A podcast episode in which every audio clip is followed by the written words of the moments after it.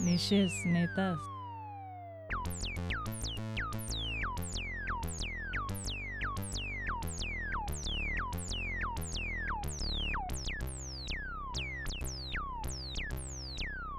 Nei šis, nei tas. Mhm. Labas Vilija. Labas.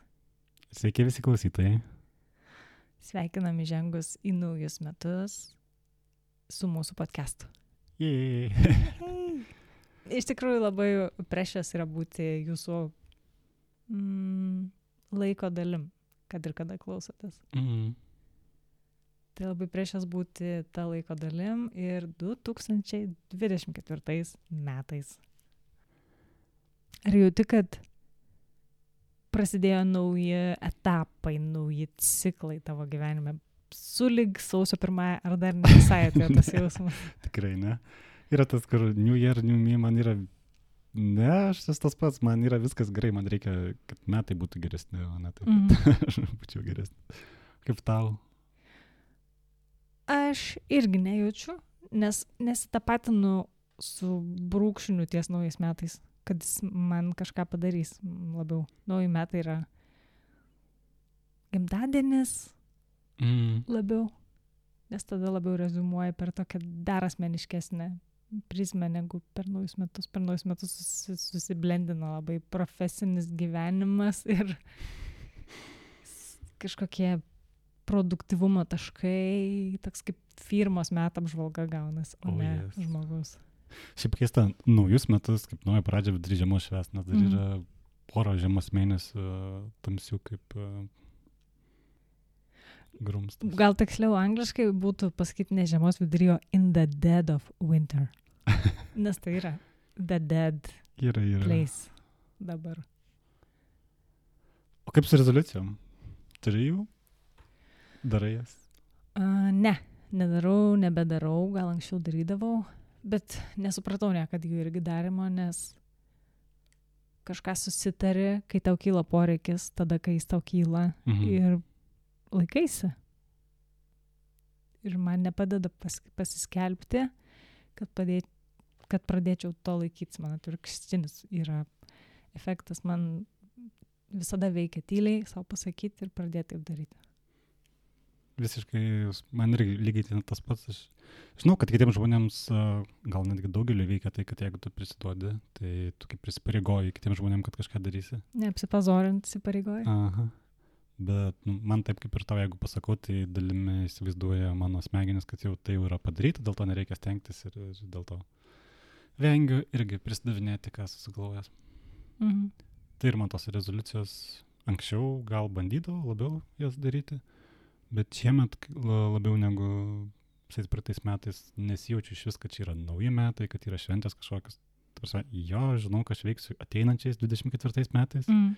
Yra kažkoks planas, yra gal ir norų sąrašas, kur žinau, kad turbūt gal neužteks laiko viską padaryti, gal neužteks mhm. energijos, gal anaim, gal kitaip, bet vis tiek palieku vietos sterpti gyvenimo nutikimams ir, ir kažkam gal nesuplanuotam.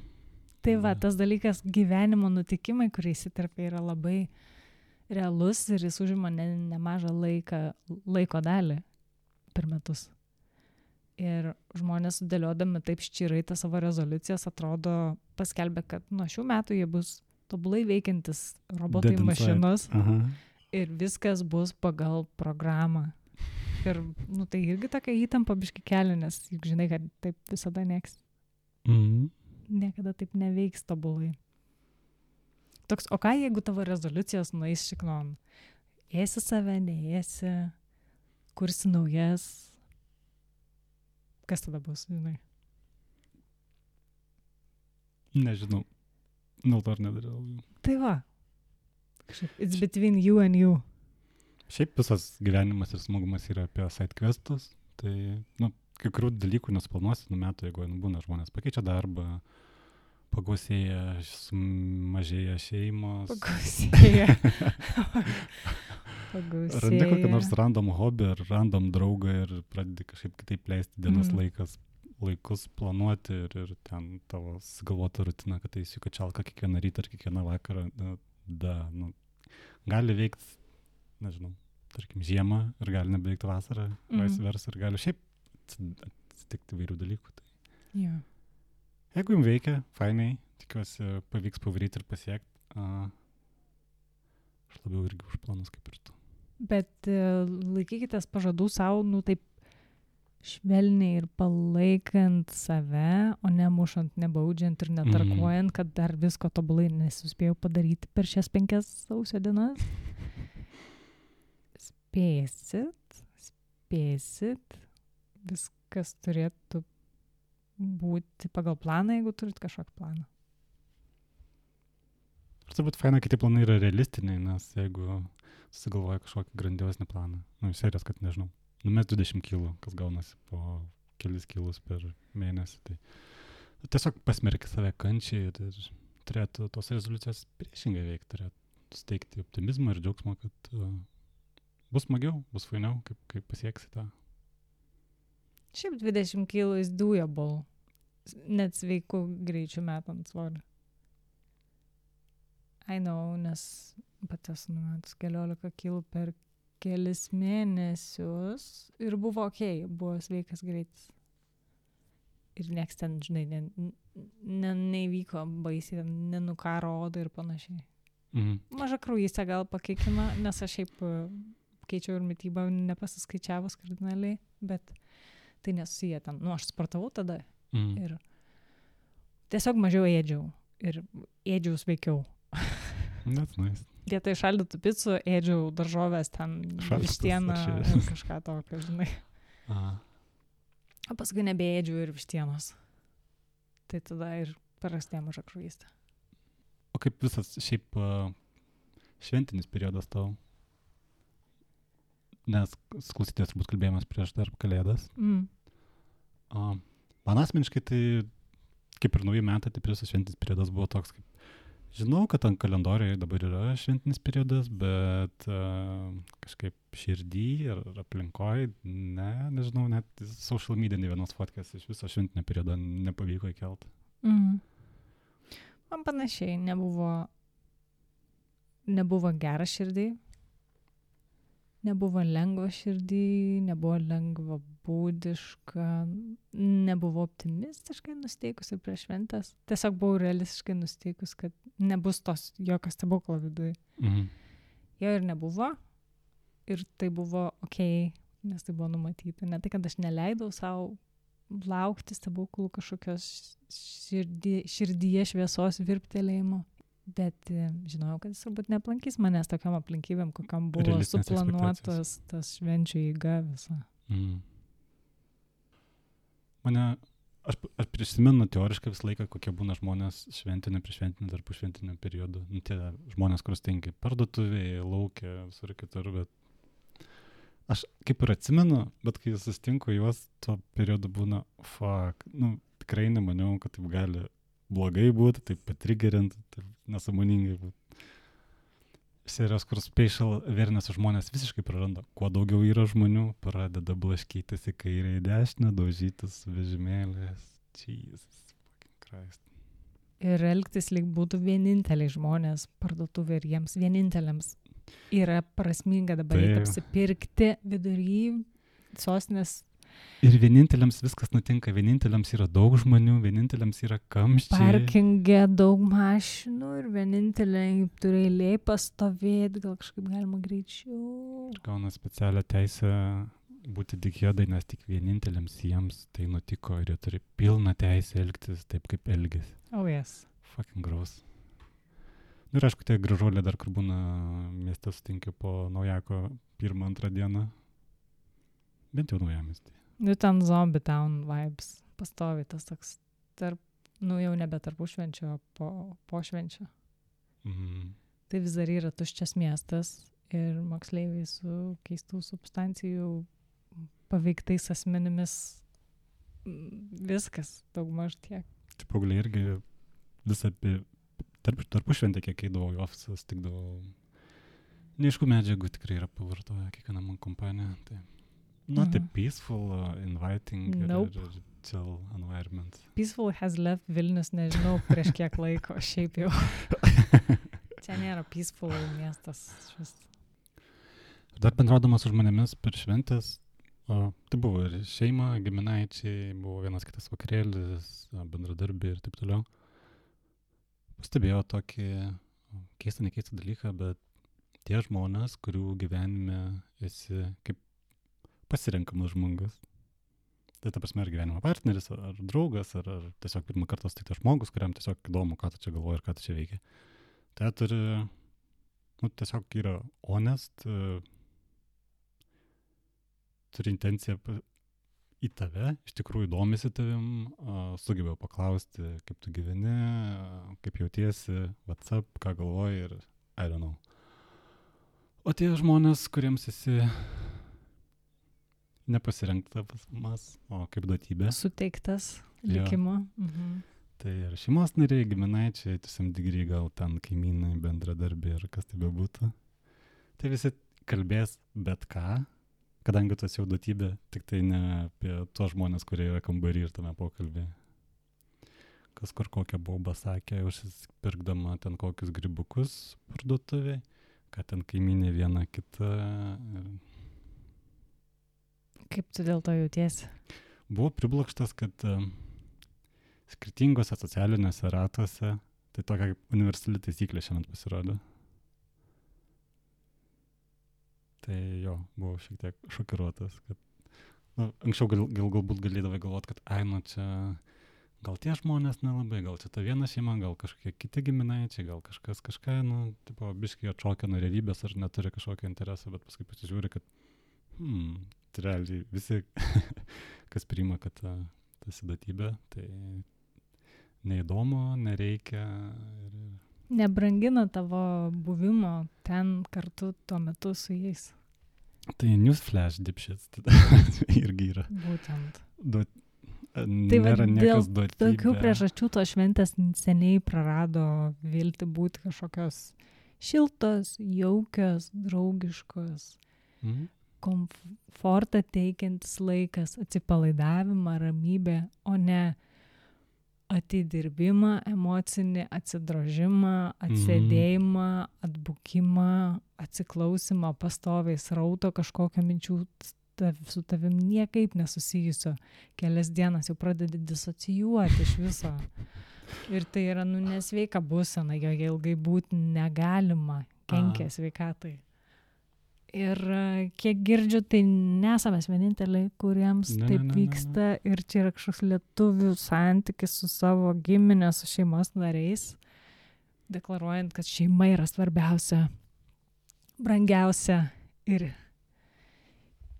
ją labiausiai verta saugoti ir ginti iš visko, kai realiai savo veiksmais su tais tikraisiais šeimos nariais, buvimo kartu metu su jais, tai niekaip nėra parodoma ir išreiškiama O, jas. Tik e, nerimastingai atsisveikinant, pabrėžiama sustikimo svarba, sekančio sustikimo kažkokie mm. -hmm. veik planai, bet jie turės būti iš tavo pusės, nes tas, kuris visada nuvažiuoja ir atidirbi. Again.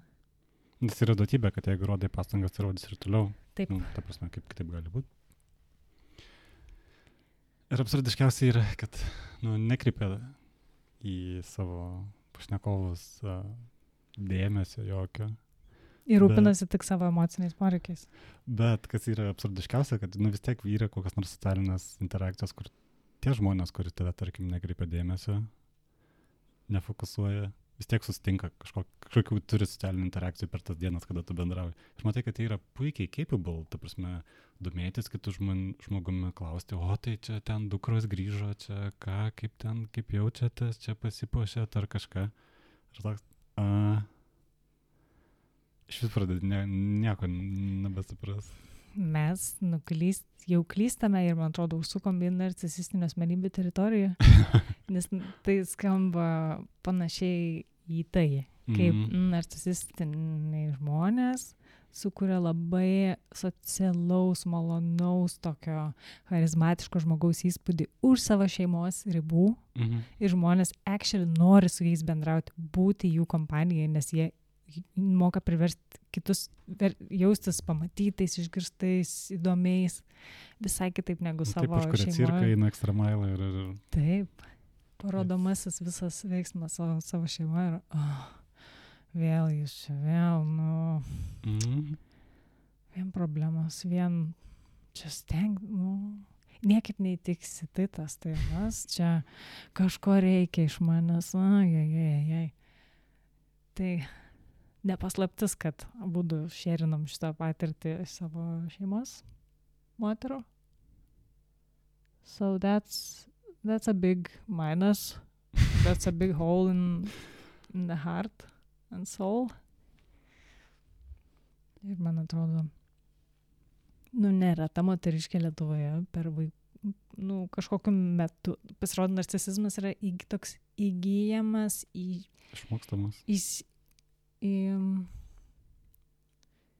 nu, pasileidžia tą programą po kažkokio įvykio gyvenime. Nėra, kad tu Mm. toks gimiai ir viskas, žinai, kaip su kokiu ten 11 rankos pirštų. Mhm. Ne, tu po kokio nors įvykio, kur tu buvai pats nuneiktas, ar ten sunkiai susirgai, ar susižalojai, ar tau buvo operacija ir tave nieks nekreipė dėmesio, tam tinkamai nepasirūpino, ar tau jau beveik ketinai pasiekti kažkokį savo labai svarbų ten profesinį tikslą ir kažkoks feilas įvyko, O, tipo ir ne dėl tavo kalties ir tada pasileidžia tą programą. Tai, mm, tai va, tai yra toks neįgimtas bruožas, bet jis paskui, kai pasileidžia, jisai neišsijungia visą likusį gyvenimą. Tik Dažniausiai, tipiškiausiai. Nes Okay. narcizai neina dylinti su savo nuodingom savybėm, nes jie viskas čia nemato tame gerai. problemos, taip, nes jie Taip, tokiu taip. būdu feedina savo dažniausiai šeimos narių, savo vaikų ypatingai energiją, e, juos kontroliuoja, manipuliuoja, kad tik tai pasirūpintų savo ten įvaizdžio ir didybės išlaikymo mechanizmais ir nuolat gautų susižavėjimo, pat, patys pritarimo, palaikymo, šūksnių, komplimentų. Nesvarbu tie komplimentai, ten komplimentai yra pagri- pagrindinė tokia mytybos medžiaga. Tai Ir iš nepažįstamų, ir iš ką tik sutiktų, ir iš tretinių kažkokių komplimentais, big. O, nu žodžiu, aš tokiam wormhole dabar apie narcisistinės motinos esu. E, domėjimuose, taip, oficialią informaciją, o realiam wormhole esu visą gyvenimą. That's it. That's fucking a lot. Yra tamsu, sunku, skaudu būti tame, nes ką, ką tas padaro vaikui, kai tu nuo, nuo kūdikystės esi tritinamas nar, nu, narcisinės motinos, tai tu negauni motiniškos meilės, Mm. palaikymo, išklausimo, supratimo, globos, slaugos tikros. Nes pastoviai iš to po kojų yra pagrindas išmušinėjimas, keičiamos sąlygos, keičiami apdovanojimo mechanizmai, niekada negauni pa patikslinimo, pakonkretinimo, pagirimo, jeigu tau pavyko pasiekti e, kažkokį scenarijų įgyvendinti, žinai, tam ištroškinti kokią vištą, žinai, jos nesudeginant mm. ir Mhm. panašiai. Nu, visą gyvenimą yra toks dodžinimas, bandymas atspėti, kokią šiandien nuotaiką, o jinai keičiasi klaikiai tarp tos tokios didybės manijos, čia ir borderline personality jau žengiam, ir tarp to tokio vidinio despero, nerimo, abejonės savim, nes narcizai dažniausiai viduje labai hujovai jaučiasi apie save, dėl to jie Mm. Priversti yra įsijungti savo tą agregatas. grobuonišką visą mechanizmą, kad pafydintų tą savo abejonės ir pakeisti jas ten susižavėjimais, palaikymais, begaliniu dėmesiu ir Aplodismentais. priklausomybė nuo jų tokia. Tai jo vaikystėje, kai net ne tai, kad vaikystėje, kur šiaip Čia visą gyvenimą tęsęs, dažnai, ar tau 5 metų yra ir tavo mamai ten 9-5, ir ar tau 3-5 ir tavo mamai ten šiam 2, tas pats mechanizmas tebesitęsia, nes mes esam užkoduoti siekti savo tėvų meilės, pritarimo, mm. jos norėti. Ir tai yra labai sad dinamika viso gyvenimo. klausantis tavo pasakojimo, tai ta frazė consistency is the key, tai turbūt tavo vaikystėje not even once, kai ypač vaikui svarbu formuojantis, kad viskas būtų visą laiką taip pačiai, tos pačios taisyklės nesikeis. Ar pačios blogiausios. Uh... You could never do right by this woman. Visada susifeilindavo ir visada būdavo už, už ką tave apšaukti.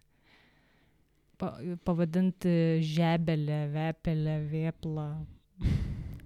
Ir dar pasakyti, kad, nu, tugi nepadarysi čia gerai. Tugi ne. Ne. You are not capable of anything. Tik aš žinau, kaip galima padaryti, bet gal pasakysiu, o gal ir nepasakysiu, priklausys nuo nuotaikas. Dažniausiai nepasakydavau. Of course. Paskui, kai suprantu, kad tas žmogus pats žino žiauriai mažai ir yra tiesiog insecure little fucking creature, pats atsiskyrė savo ten abejonių, kalties, gėdos, kažkokiam paviršutiniškumo burbulė. Absoliutus paviršutiniškumas, nėra jokio domėjimas normaliai jokią temą. Tai taip ir, taip abiški gaila, žinai. Bet labai biški, labai labai biški, labiau pikta. Nu, tai gaila ir savęs, nu. ta Taip. prasme. Nu, man tai ta savigina nebuvo pilnai išsijung, žinai. Kad taip tipo, Kai pagaliau supranti, nu, tai kiek metų turiu praeiti ir kiek darbo turi įdėti. Ir... nu bet suprantate, kad kažkas yra ne taip.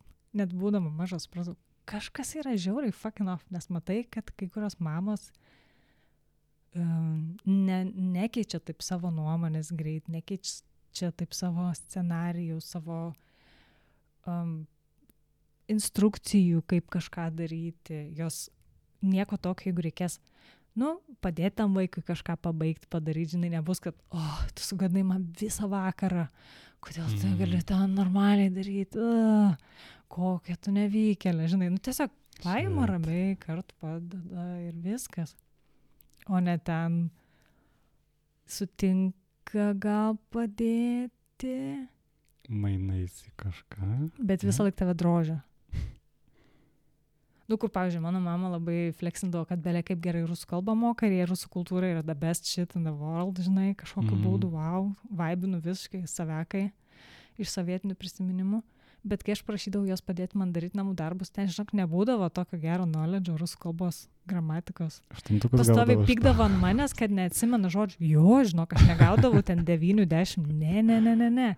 Ir būdavo klaidų tokių ten. Na, esminių klaidų būdavo. Ne tai, kad gramatikos, bet kažkokie žodžiai netokie sudėti, žinai, kur tokių ne, nelabai ten naudoja, ma, tokia vietai ten Mhm. pagal kalbos kultūrą ir panašiai. Nu, jo, daugiau aštuonių negaudavau, net jeigu man padėdavo daryti namų darbus. Okay. Ne, kalbėčiau ir kalbėčiau, bet čia irgi toks, kaip apie Sibiro tada kalbėjom tom epizodą, nu, toks tamsus ir sunkus epizodas, bet e, man atrodo, kad reikia kalbėti, nes motinos fenomenas apskritai yra sudėvintas pats iš savęs. Ir motina yra neliečiama, nejudinama, nekritikuotina figūra žmonių gyvenime. Ir, nu, Taip. tai yra labai kontroversiška, žinai, vardint, kad tavo motina turi trūkumų ar kad jinai tave žaloja visą gyvenimą tiek fiziškai, tiek e, emociškai. Ir žaloti vaikai turi daug pykčio.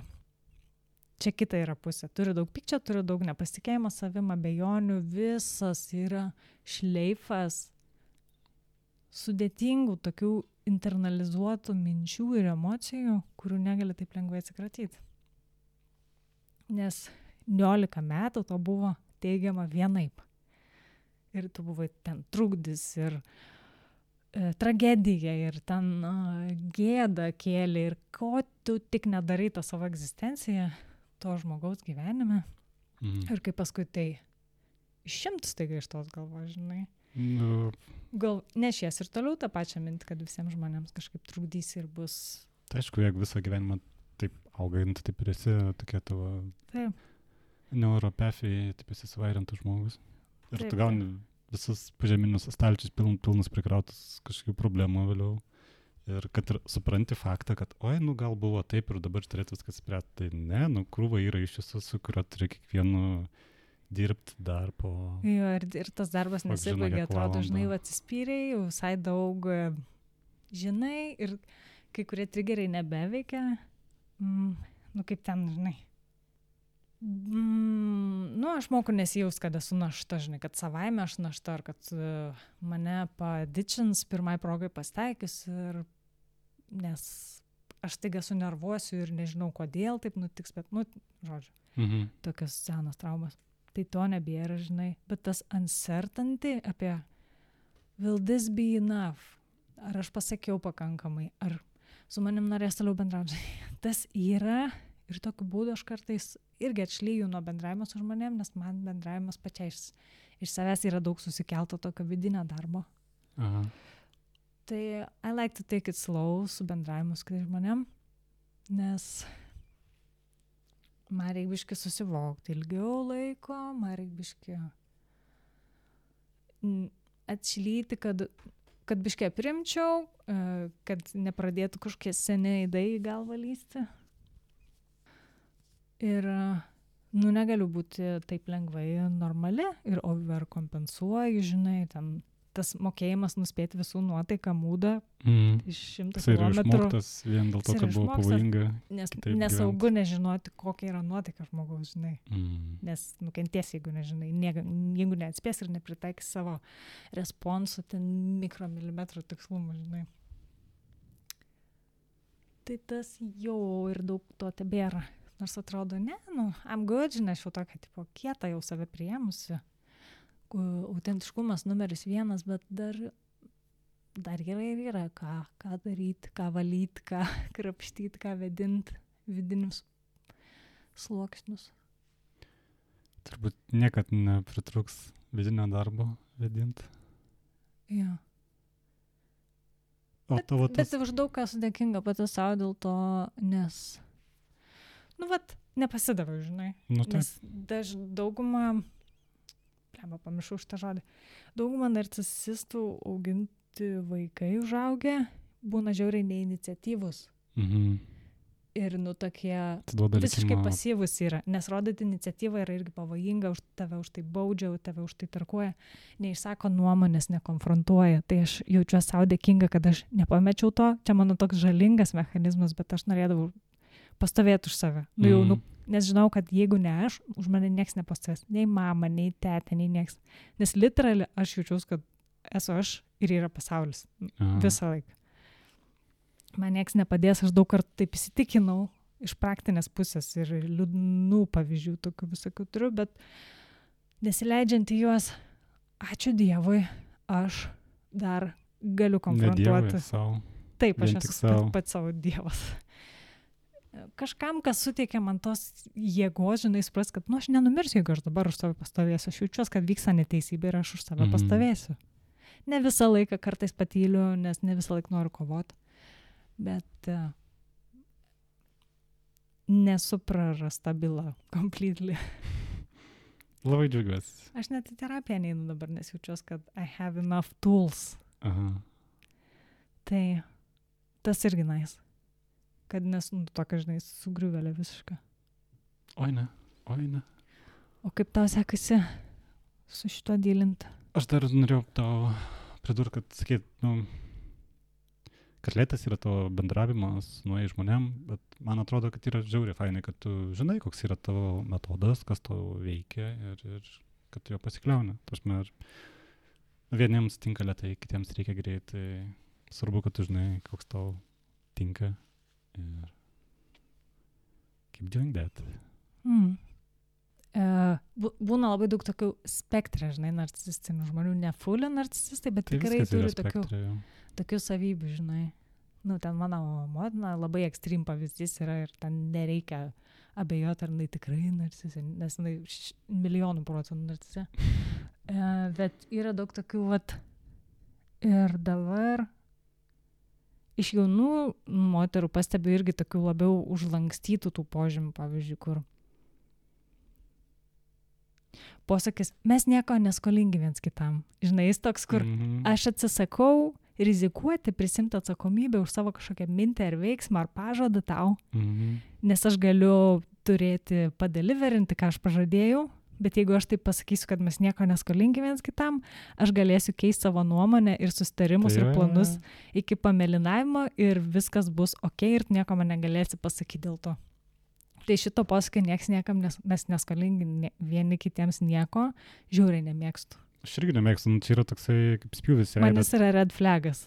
Tai reiškia tą, kad uh, Nu, aš darysiu, ką noriu, bet tuo pačiu savo įsirašau get out uh, DJL free Anytime. tipo, Jo. Jo, ta prasme, aš darysiu, ką noriu, o jums, jeigu nepatinka, tai galite tik vybičial. Nu, ta prasme, Jo. fuck off, kas, kas iš yra Jo, per požiūris. Arba jaunas moteris, kurios turi jau pačią savo vaikų ir irgi matai tos treitus labai ryškiai lendančius, nes ir iki vaikų kind of buvo obvious, kad tas žmogus biški turi to mm, puokštę šitų savybių. Bet dabar ten- turi priemonių ir, ir audienciją reikšti savo. Taip, turi nuolatinę uh, žiūrovų publikytę savo, kad ir dviejų mažų žmonių, Mhm. kur jau ten jie bus pajungti normaliai. Ten pavyzdžiui, mano nupras atrodo mane testuoja. Jis, jis bando mane, jis dabar taip mane provokuoja savo elgesiu pastarosiam dienom. Aš nesuprantu, kodėl jis nusprendė dabar mane taip testuoti. Čia iš vis yra textbook narcisistiniam mm, statementas manipulacija. Nes viskas yra apie tave, visada apie tave. Kitų poreikių nėra ir negali būti. Aš šitą žiauriai despaizinu šitas savybės moterų, kad... Esu ne kartą girdėjęs, nei iš vienos, nei iš dviejų, nei iš trijų, kad testuoja, vai, kaip čia bus. Kaip čia... Aš net nebeturiu ką pridurti, nes daug kartų esu išsakęs didelį nusivylimą. Mhm. Tai yra padugninis uh, ilgesys. Su mažu žmogum, kuris neturi e, jokio skilso Nu, susigalvoti kaip tokį neturi, testą. jisai turi visą grand planą, kaip padaryti ir tau pakengti, nes jisai by nature yra gyvatė. Ja. Jo, nes jis vis kelia problemų, jis turėtų nekelti ne vienos problemos, klausimo, jis neturėtų niekada suklysti iš viso, visada varyti vien dešimtukais, nes taip yra savaime suprantama. Ir kai pavarys dešimtukais, jis negaus šaunuolis, maladiets, čia tai pavariai, eik tu savo. Jis gaus tiesiog silent treatment, nes taip turėtų būti, nes mano vaikai yra ypatingi savaime. Jeigu jie neipatingi, tai jie atsiims už tai. Jeigu jie neipatingi, aš pasakosiu 13 žmonių, kaip tu susifaktapinai ir kokią gėdą man padarai. That's fucking sad. Minėjai, kad yra spektro daug žmonių, tai turbūt, aš nežinau, įsivaizduoju, kad lietuviškose šeimose yra ne tik narcisizmas, yra visa plokštė, kas tik įmanoma ir irgi yra visose spektras. Kaip pokalbio pradžiai ar vidury kalbėjom, sakė, kad uh, tau irgi atrodo, kad esi girdi, kad Lietuvoje irgi yra, kad, nu, žmonėms šeimose ne, nebūtinai ten faina. Tai aš irgi nespėjau tada įsiterpti, bet uh, norėjau pusiau pasidžiaugti, pusiau nepasidžiaugti, kad šiemet neįprastai daug žmonių, uh, kurių klausiau, kaip jiems visas periodas, kaip sekės, kaip, kaip, kaip jaučias, tai visi sakė, kad buvo žiauriai hujovai, žiauriai nefainai. Tai pasidžiaugti tuo, kad esat honest, kad prisiduodat kaip yra iš tikro, tai žinau, kad Jo. jūs nesat vieni, kiekvieno kampo tokia situacija, greičiausiai. Jo, aš irgi girdėjau to tarpu šventinio tokio, ai, tragedija, nu. Ir su konkrečiu vardimu, kodėl, mm -hmm. ten Mhm. koks šeimos nario, nario elgesys pasikartojantis, pastovi sugadina visiems tas šventės. Tam sad, sad side, kad nu, iš viso tai vyksta. Mm. Šeimos šventės nėra toks stebuklingas dalykas e, visada ir visiems. Tai nebūtina bandyti priversti to nutikti, jeigu tai negali nutikti. Man taip atrodo. Just let it go. Ir aš pati savo tai sakau. Mhm.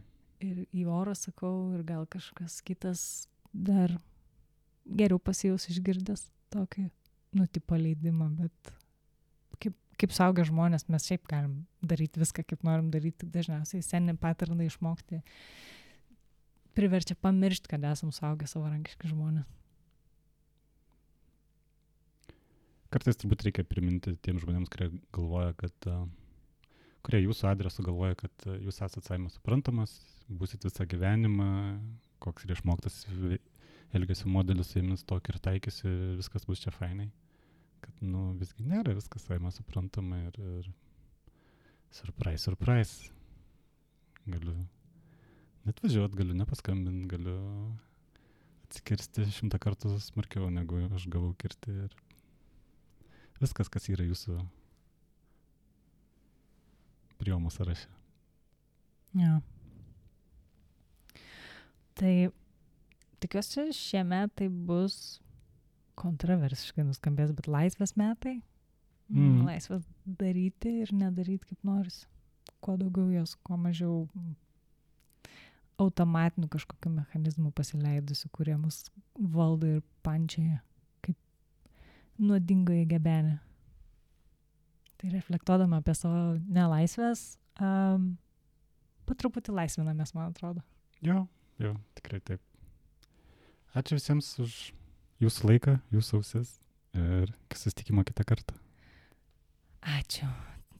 Šį kartą tikrai ačiū. Iki.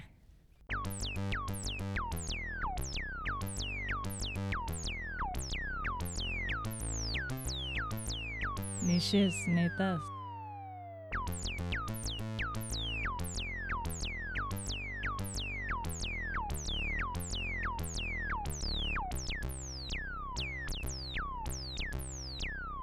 Nei šis, nei tas. Mhm.